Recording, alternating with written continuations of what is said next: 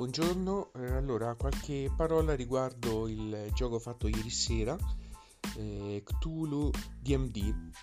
Allora, intanto dalle foto avete visto mh, miniature le più belle che io eh, ho incontrato da un po' di anni a questa parte. Grandi, dettagliatissime, numerose. Fate le foto alla scatola quando la aprite la prima volta, perché poi rinfilare tutto dentro nell'esatta posizione è complicatissimo. Eh, non riuscirete a richiudere bene la scatola. La dotazione è spettacolare, miniature mh, ottime, eh, diciamo che il gioco andrebbe comprato anche solo per questo, ma in realtà c'è anche un gran bel gioco da tavolo accompagnato a queste bellissime miniature. Si tratta di un collaborativo puro, i giocatori giocano insieme per cercare di fermare il rito che vuole portare un grande antico nel nostro universo.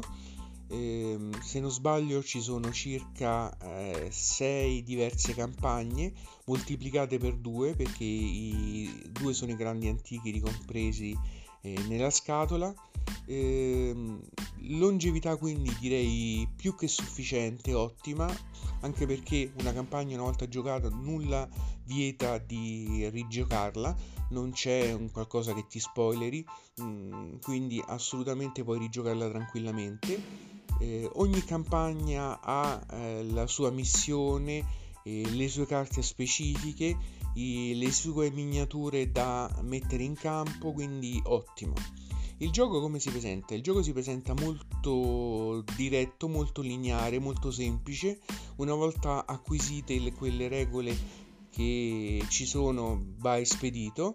Eh, il gioco dà soddisfazione perché comunque si avverte la crescita del personaggio, e qui c'è una particolarità del gioco. Eh, la pazzia in questo tipo di ambientazione c'è sempre. Eh, i giocatori cercano di combattere a discapito della loro sanità mentale, e anche qui c'è questa cosa. Ma che succede? In realtà perdere sanità mentale fa diventare il personaggio sempre più potente, acquisisce nuove caratteristiche, eh, e quindi c'è la crescita del personaggio che diventa più forte, oltre agli oggetti che trova nel corso dell'avventura. Eh, la casa, la location è componibile. Eh, aprendo la campagna, la scatolina della campagna ti dice come eh, costruire la location. Eh, ecco, qui forse c'è l'unico aspetto negativo di tutto un gioco, che la location in realtà una volta eh, costruita le stanze non sono grandissime.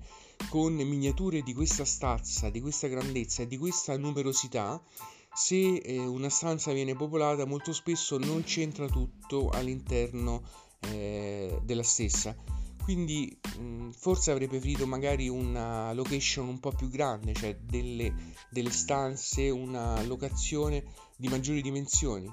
Eh, stare tutti insieme in un'unica stanza è un po' problematico, niente di insormontabile, però si crea una popolazione abnorme all'interno di una stanza quando eh, i mostri si accalcano per ucciderti. E molto spesso diventa un po' confusionario mettere tutte queste miniature in una stanzetta piccola piccola. Questo è l'unico forse difetto che ho rinvenuto.